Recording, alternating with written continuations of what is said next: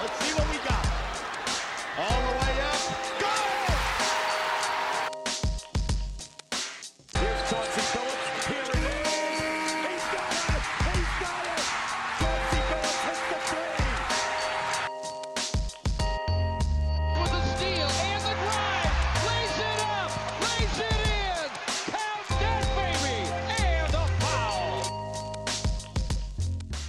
Bonjour à toutes, bonjour à tous et bienvenue dans les escales des chroniques de Motor City.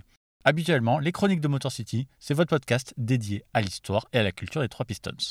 Mais aujourd'hui, eh bien, on continue notre série d'escales qui sont des histoires qui dépassent le cadre des Pistons et qui nous feront voyager dans tous les États-Unis. Alors on a un peu de retard, mais c'est déjà notre sixième escale. Et pour une fois, eh bien, on s'éloigne des États-Unis, mais bon, on va pas aller très loin, puisqu'on décolle vers le Canada, vers Hollywood North, surnom de la ville de Vancouver, ancienne maison des Grizzlies entre 1995 et 2001, date de leur déménagement ensuite à Memphis, dans le Tennessee. Et bien dans cette escale, je vais vous raconter l'histoire de la création des Vancouver Grizzlies, mais surtout tous les problèmes qu'ils ont pu rencontrer pendant leurs six saisons dans la ligue. Ce n'est pas spoiler l'histoire que de dire que tout ne s'est pas bien passé au point que la franchise a dû finalement déménager et partir très loin de Vancouver jusque dans le Tennessee. Et globalement en NBA, quand il y a un déménagement, c'est qu'il y a un problème. Mais à Vancouver, c'est même encore plus que ça, puisque les obstacles étaient très nombreux, trop nombreux, entre la difficulté d'implanter la NBA dans un nouveau territoire, le manque d'attractivité du Canada de l'époque, et toutes les subtilités qu'impliquait le fait d'être dans un autre pays. Ajoutez à ça pas mal d'incompétences, notamment tout en haut de l'organigramme de la franchise. En fait, l'histoire des Vancouver Grizzlies, je vous la raconte dans cette escale, puisqu'elle est super intéressante. C'est à la fois le modèle de tout ce qu'il ne faut pas faire pour une nouvelle franchise en NBA, mais c'est aussi une franchise très intéressante qui a reçu beaucoup d'amour de ses fans, qui l'ont supporté beaucoup plus que ce qu'elle ne méritait, même si c'est vrai que les nouveaux fans de basket de Vancouver n'ont pas toujours compris ce qui se passait à l'époque.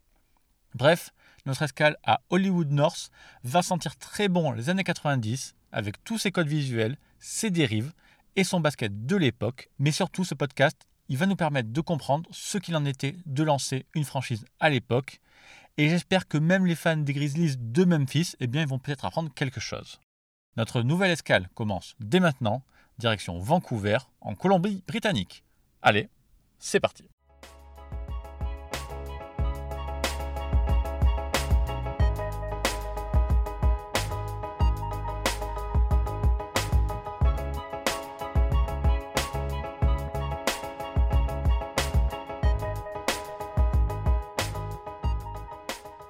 Et donc cette histoire commence en 1993.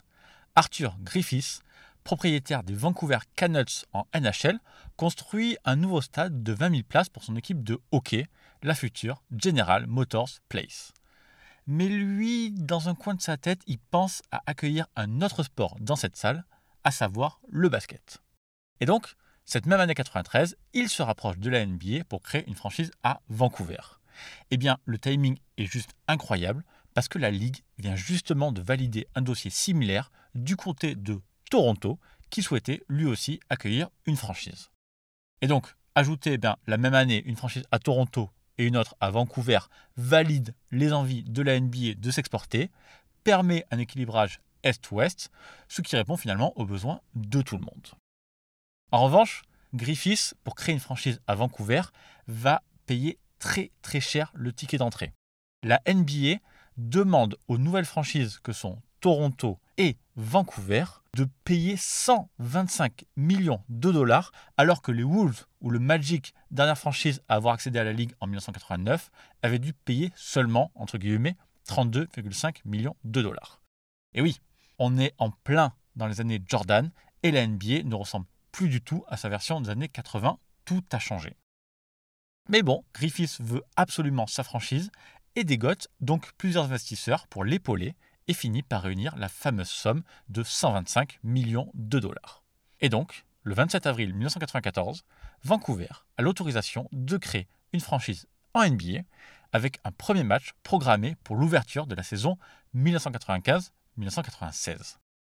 Et immédiatement, vous vous rendez compte que Vancouver a à peine un an pour créer une franchise tout entière en partant de zéro dans un pays qui n'a plus connu de franchise NBA depuis les Toronto Yuski, disparus en 1947 après une seule saison en NBA. Alors, pour bien démarrer une franchise, eh bien, il faut d'abord lui trouver le bon nom. Et comme ben, tout le monde est un peu dans l'urgence, la NBA propose à Vancouver de se raccrocher aux travaux qui ont été menés pour Toronto, devenus désormais les Toronto Raptors. C'est un peu triste à dire comme ça, mais oui, Vancouver récupère les restes et regarde maintenant ce qui peut être valable. Dans le lot, il y a les T-Rex, bon, plus vraiment utilisables maintenant. Il y a les Bobcats, qui sera utilisé pour Charlotte en 2004. Il y a les Dragons, vieux rêve de la NBA qui voulait absolument une franchise avec ce nom-là. Et il y a aussi les Grizzlies, qui avaient été à deux doigts d'être choisis par Toronto avant de finalement passer aux Raptors. Les designs préliminaires qui ont été faits pour les Toronto Grizzlies sont immédiatement appréciés par les pontes de Vancouver et les potentiels Grizzlies de Toronto deviennent finalement officiellement les Grizzlies de Vancouver, ce qui au bout du compte ben, est beaucoup plus logique, sachant que effectivement les animaux, les Grizzlies, se trouvaient dans cette région-là. Donc bon, maintenant que le nom est trouvé, il faut choisir l'identité graphique. Et cette fois-ci, la franchise par contre, elle a des exigences. Les nouveaux Grizzlies ne veulent pas aller dans tous les sens, mais veulent faire honneur à l'histoire de la côte pacifique, à leur lien avec la Colombie-Britannique. En fait, ils veulent du local.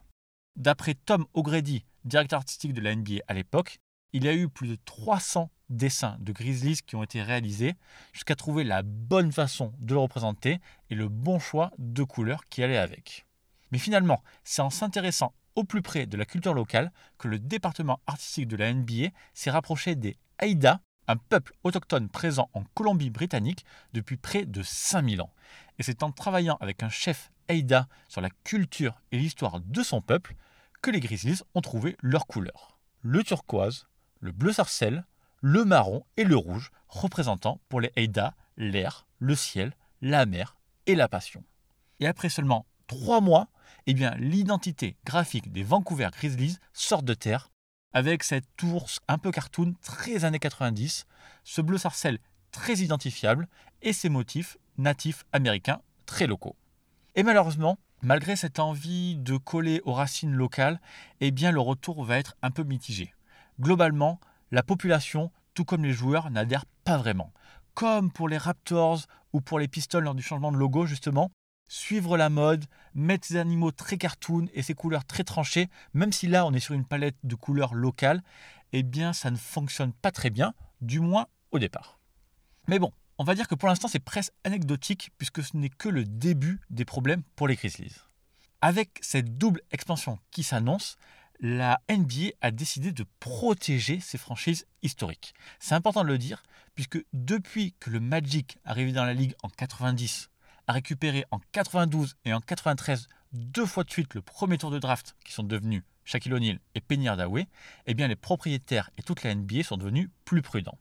Pour les Grizzlies, ça veut dire une interdiction de choix dans le top 5 de la draft pour sa première année en 95 et une autre interdiction d'avoir le premier choix, même en cas de tirage au sort positif dans la loterie, pour les trois saisons suivantes, histoire de bien calmer tout le monde.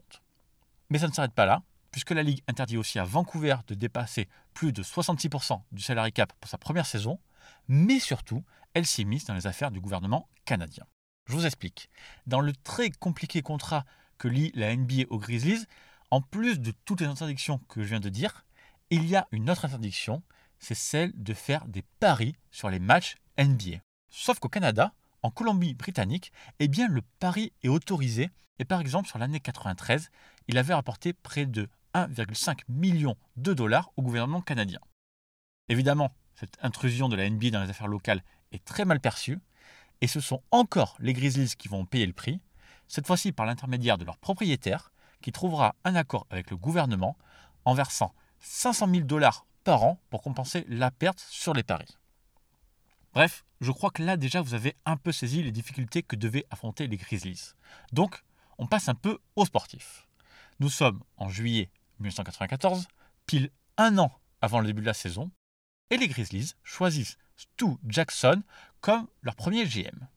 Stu Jackson, connu pour avoir été nommé coach des Knicks à seulement 33 ans en 1989, n'est resté entraîneur que deux ans en NBA avant d'accepter ce poste de GM qu'il n'avait jamais occupé auparavant. Évidemment, ça causera quelques problèmes, mais on en reparlera bientôt. Hi, everybody. Friday night, the Vancouver Grizzlies made their NBA regular season debut. Tonight, it's Vancouver's open house. They host the Minnesota Timberwolves. Showtime in Vancouver. Just 116, just right here, sir. Big night, big night. Chris Everett Grizzlies inaugural program. It's game time. It's time to get serious. Okay, guys, this is our home court. We got a nice big crowd in here. Let's have some fun with it. Play hard. Pour l'instant, on est au stade où l'effectif se monte. Le 30 mai 95, Kevin Pritchard, en fin de contrat avec le Heat, signe avec les Grizzlies et devient le premier joueur officiel de la franchise canadienne de Vancouver. Puis, un mois plus tard, le 25 juin, la NBA met en place une expansion draft pour que les Grizzlies et du coup les Raptors se construisent un effectif. Le principe est assez simple. Les autres franchises peuvent protéger 8 de leurs 15 joueurs et les joueurs non protégés, eh bien, ils peuvent être choisis à tour de rôle par Vancouver et Toronto. Évidemment, les franchises historiques ne laissent que leurs role-players pas très utiles, leurs boulets ou les contrats toxiques à disposition des nouveaux. Vancouver choisissant plus haut dans la draft à venir, c'est donc Toronto qui choisit en premier dans cette expansion de draft et qui prendra le seul joueur un peu connu du lot, à savoir BJ Armstrong, l'ancien des Bulls, qui refusera d'ailleurs de jouer à Toronto. En numéro 2, les Grizzlies choisiront Greg Anthony, meneur remplaçant des Knicks qui se voyait l'âme d'un titulaire. Et directement après, c'est un peu la foire aux inconnus. On a Rodney Dent, Antonio Harvey, Regis Slater, Derek Phelps, Trevor Follin, Benoît Benjamin et encore plus loin, Byron Scott et Gérard Wilkins, plus proches de la retraite qu'autre chose, même s'ils sont déjà un tout petit peu plus connus. Bref, c'est un effectif plus que limité avec lequel il n'y a aucune chance d'aller plus loin. Mais bon, heureusement, trois jours plus tard, il y a la draft. Mais je vous l'ai dit, pas de top 5 pour les nouveaux. Vancouver est 6 Toronto 7 ce qui est un énorme handicap quand on construit une nouvelle franchise.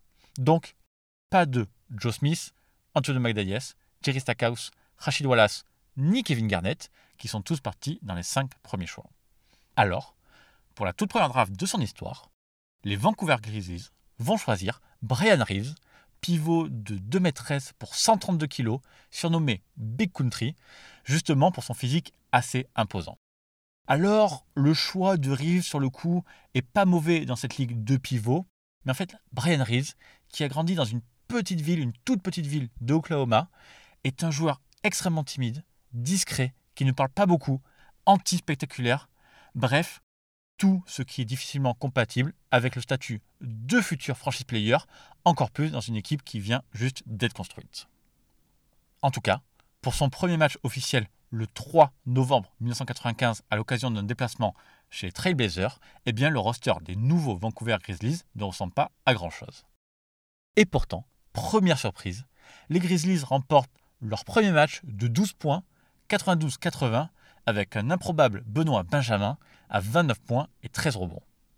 Puis deux jours plus tard, pour le tout premier match NBA de l'histoire à Vancouver au General Motor Place, eh les Grizzlies signent une deuxième victoire consécutive, abattant les Wolves en prolongation 100 à 98 sur une claquette de Chris King. Ce début de saison est inespéré, mais surtout, le public de Vancouver a répondu présent pour ce premier match et toute la ville semble étrangement se passionner pour ces Grizzlies. Même si la franchise doit tout construire jusqu'à devoir expliquer les règles du basket aux fans, eh bien la foule se déplace voir son équipe avec énormément de familles, des enfants qui apportent une vraie ambiance populaire autour de cette nouvelle franchise. Sauf que bien sûr, ça ne pouvait pas durer. Dès le troisième match, les Grizzlies vont s'incliner 88-99 contre les Mavs, ce qui sera le début d'une horrible série de 19 défaites consécutives. Vancouver a cru l'espace d'une semaine qu'ils n'auraient pas un destin similaire aux autres équipes d'expansion, mais ils reviendront assez vite sur Terre. Dans cette série, les manques du rookie Brian Reeves sautent aux yeux.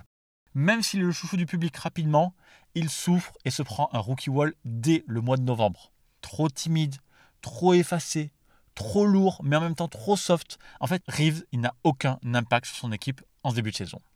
Seulement deux matchs à plus de 10 points sur son premier mois en NBA, et la première fois qu'il prendra au moins 10 rebonds, c'est pendant son 22e match, celui qui met justement un terme à la série de 19 défaites de suite.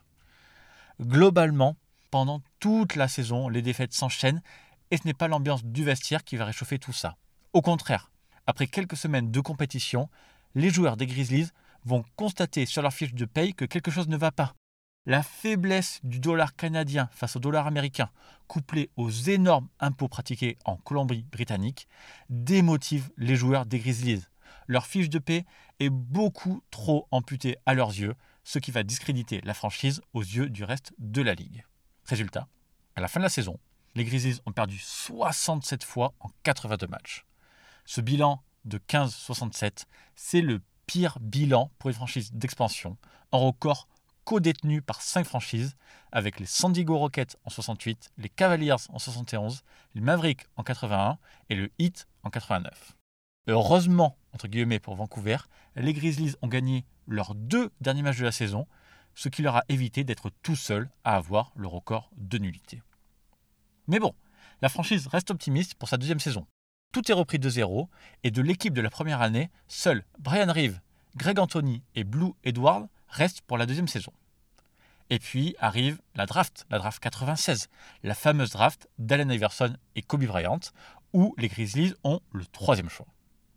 Iverson et Marcus Camby sont choisis en 1 et 2, et vu la profondeur de la draft, eh bien les Grizzlies ont une très bonne occasion d'enfin se renforcer. Et leur choix, eh bien, il sera plutôt bon, au moins correct, puisqu'il se portera sur Sharif Abdul Rahim, All Rookie First Team cette année-là et All-Star plus tard dans sa carrière. Mais quand on regarde la liste de joueurs oubliés par Vancouver, eh bien ça fait peur. Stéphane Marbury, pris en 4 ou Antoine Walker en 6, aurait mis la lumière sur la franchise et aurait pu bousculer un peu ce groupe. Ou alors, si les Grizzlies voulaient la solidité, Ray Allen, pris en 5, aurait été génial. Et de l'autre côté, s'ils voulaient de la jeunesse, eh bien les lycéens Kobe Bryant ou Jermaine O'Neal auraient été parfaits.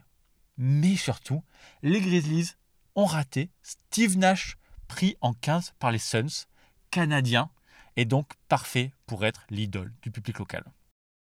En tout cas, avec Sharif Abdourahim, la deuxième saison des Grizzlies sera également ratée. Trois victoires seulement sur les 20 premiers matchs, et des matchs honteux qui entraîneront le limogeage du coach Brian Winters à mi-saison, remplacé par le GM Stu Jackson. Évidemment, il n'y aura pas de miracle, puisque Vancouver ne gagnera que 14 matchs cette saison-là. 15 straight free throws made, broken at Seattle on Monday. The Still in, the, Sixers, still in the top 10 in that category, though. oh yeah. Here's Bibby, beautiful reverse layup by Mike Bibby, who averages 13 per night, the rookie out of Arizona. Bibby trying to make it happen, dissuaded by Ratliff, two to shoot. She'll cut a prayer, and he hit it. Man, Arrive ensuite la draft 1997, et là encore, eh bien, le GM se plante en sélectionnant le meneur Antonio Daniels avec le quatrième choix, laissant passer par exemple Tracy McGrady, sélectionné ensuite par les voisins de Toronto. Pourtant, cette troisième saison des Grizzlies, elle est un poil meilleure avec le recrutement du nouveau coach Brian Hill, puisque Vancouver gagne 19 matchs. Ce n'est pas beaucoup, mais ça fait quand même 5 victoires de plus que l'année passée. Mais en fin de saison, les Grizzlies vont encore une fois gâcher une énorme chance de se renforcer, une nouvelle fois avec une erreur à la draft.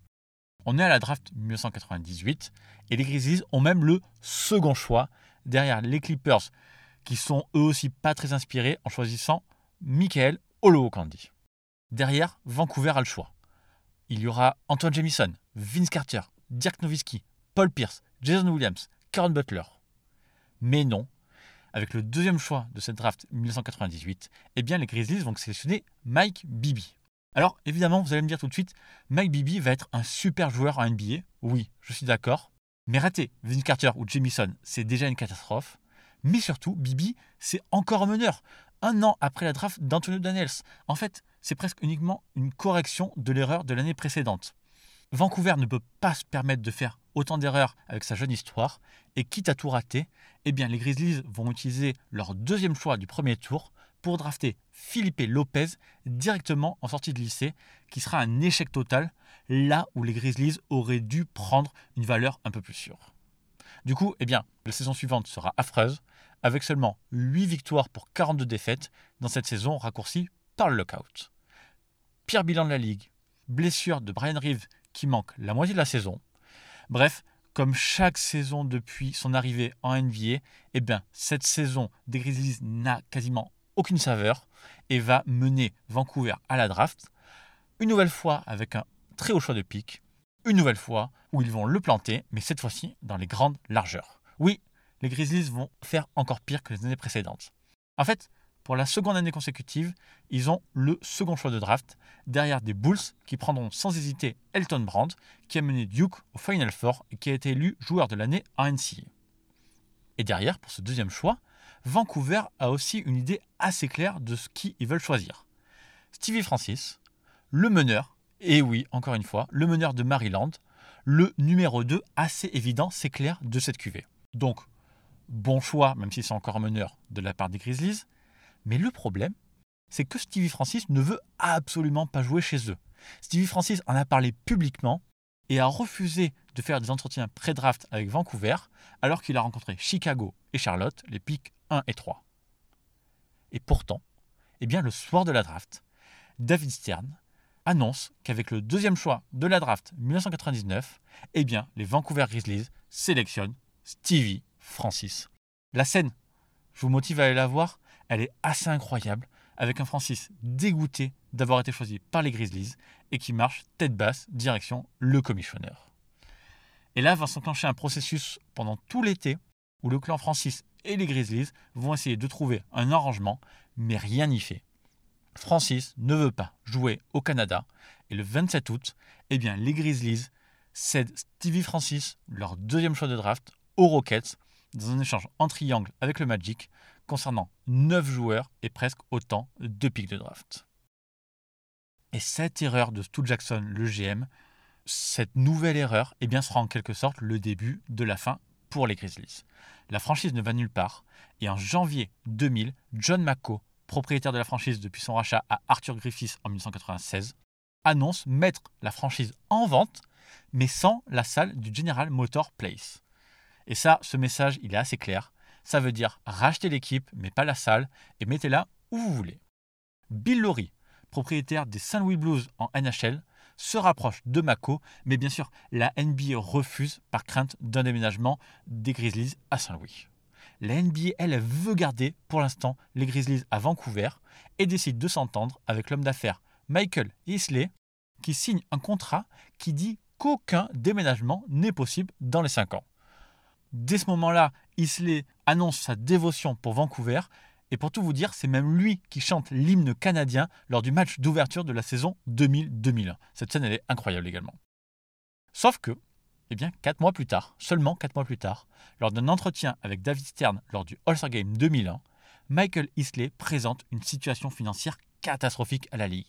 Les Grizzlies vont perdre, selon lui, selon lui, plus de 40 millions de dollars cette saison-là à cause de la baisse de la fréquentation. Isley accuse aussi le tissu économique local qui ne soutient, selon lui, absolument pas la franchise. Alors qu'en réalité, on l'a su plus tard, Isley sabotait l'équipe pour pouvoir la déménager au plus vite. Quand il se plaint du manque d'initiative des entreprises, il refuse en fait systématiquement toutes les opportunités de partenariat des boîtes de Vancouver et du Canada. Il se plaint également du manque de soutien des fans, alors que tous les groupes qui voulaient acheter davantage de billets étaient refoulés. En plus de ça, en interne, l'ambiance n'est pas bonne du tout parce que Isley place des hommes à lui à tous les niveaux, des gens autoritaires qui effacent tout ce qui avait été fait auparavant sans tenir compte des coutumes locales. Cette rupture avec les fans et la présentation financière très alarmiste, eh bien, elle fait comprendre à David Stern qu'il doit céder et le laisser déménager la franchise. Isley a bluffé, Isley a gagné, ce n'était plus arrivé depuis 1985 et le passage des Kings de Kansas City à Sacramento, mais en mars 2001, un mois après le rendez-vous avec Stern, eh bien Isley annonce déménager sa franchise de Vancouver à Memphis.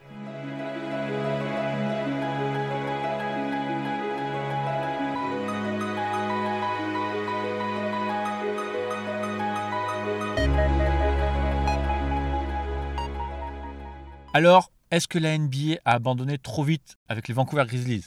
Après tout, les Raptors eux aussi ont eu un début de carrière assez similaire avant de finalement trouver leur place en NBA et aujourd'hui, personne n'imagine la ligue sans eux. À Vancouver, malgré des résultats, ça on peut le dire, catastrophiques, les Grizzlies ont toujours été soutenus par les fans locaux. Alors oui, la salle n'était pas toujours pleine, mais lors de leur dernière saison, ils ont fait par exemple plus d'affluence que les Nuggets, les Clippers ou les Mavericks, que personne n'a songé à déménager. Finalement, de leur début en catastrophe jusqu'à leur dernier match en NBA, l'histoire des Vancouver Grizzlies a été étrange on ne peut pas vraiment parler d'eux comme l'une des pires franchises de l'histoire de la NBA. Personne ne les a non plus totalement oubliés. Par contre, Vancouver, on peut le dire, c'est un peu l'exemple de tout ce qu'il ne faut pas faire quand on arrive dans la ligue. Sortir une franchise dans un nouveau pays en trois mois à peine. Engager un GM qui n'a jamais occupé un tel poste. Prendre un joueur timide et réservé comme franchise player. Laisser passer des talents au profit de la stabilité quand on est la pire équipe de la ligue drafter des mecs qui ne veulent pas jouer pour toi. Bref, Vancouver a fait toutes les erreurs possibles et sans doute ils ont servi ensuite de modèle à ne pas suivre pour tous les autres arrivés en NBA ensuite. Et pour boucler ce podcast, eh bien on va parler du dernier match des Grizzlies à domicile le 14 avril 2001 à guichet fermé, oui, un match contre les Houston Rockets de Stevie Francis évidemment. Un Stevie Francis ennemi numéro 1 qui s'est fait huer et insulter toute la soirée dans une ambiance très spéciale, très différente de ce qu'on connaît habituellement en NBA. Et même si les gens de Vancouver se sont déplacés pour encourager cette équipe qui ne sera bientôt plus la leur, eh bien c'est Stevie Francis malheureusement et Houston qui se sont imposés, histoire de boucler la boucle d'une franchise des Vancouver Grizzlies, abonnée vraiment à la loose. Bien, eh bien je crois qu'on arrive tranquillement à la fin de l'épisode, mais pour une fois, j'ai une petite surprise.